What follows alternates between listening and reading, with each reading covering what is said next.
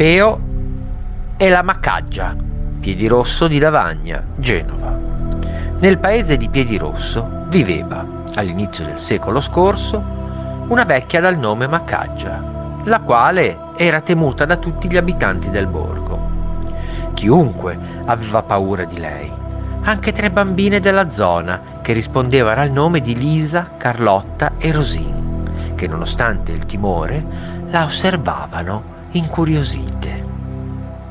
La mamma della Lisa, nonna della fonte narrante di questa storia, si raccomandava sempre con la figlia di stare lontano dalla macaggia, però senza dare spiegazione alcuna alla piccola, che più sentiva l'avvertimento e più diventava curiosa.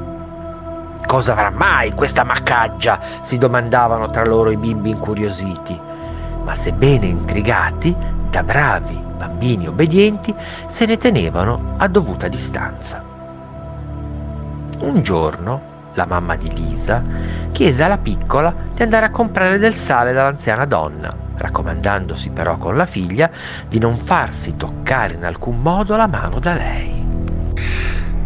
La bambina prese i soldi e fiera per l'incarico ricevuto ma ancor più per il fatto di doversi recare nella tana del lupo, si diresse spedita senza indugi ad assolvere la commissione assegnatale. Giunta nella casa della donna, Lisa le chiese di poter avere del sale, mostrandole i denari che la madre le aveva affidato.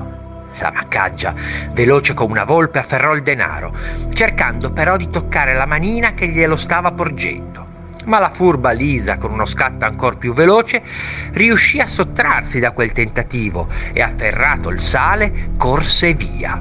Aveva rispettato l'ordine impartitole dalla madre, ma, nonostante ciò, non comprendendone le motivazioni, la curiosità in lei e nelle sue amichette ardeva come una fiamma inestinguibile.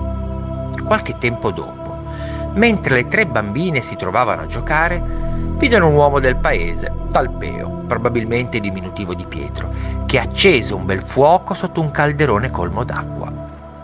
Non appena l'acqua giunse all'ebollizione, Peo vi gettò dentro una camicia da notte, sottratta furtivamente alla macaggia. E rimestandola circolarmente con un grosso bastone, pronunziò in silenzio delle misteriose giaculatorie. Le bambine, che osservavano la scena con occhi vispi e furbi, si domandavano tra loro cosa stesse facendo l'uomo e in quel momento si udì una voce sofferente e sommessa che intimava all'uomo di levare la camicia dal fuoco. Peo, leva la camicia! Sto bruciando! Leva la camicia dal fuoco! Gridava tra i tormenti la macaggia, ma l'uomo imperterrito continuava la sua opera borbottando tra sé e sé che finalmente ella avrebbe smesso di causare del male agli abitanti del paese.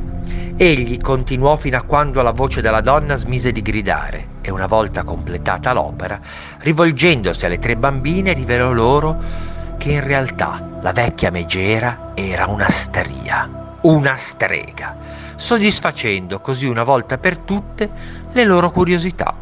Da quel giorno nessuno seppe più nulla della maccaggia, anche se di tanto in tanto sul far del meriggio nella valle riecheggia una voce sommessa e sofferente che impreca. Peo, brucio, togli la camicia dal fuoco, brucio!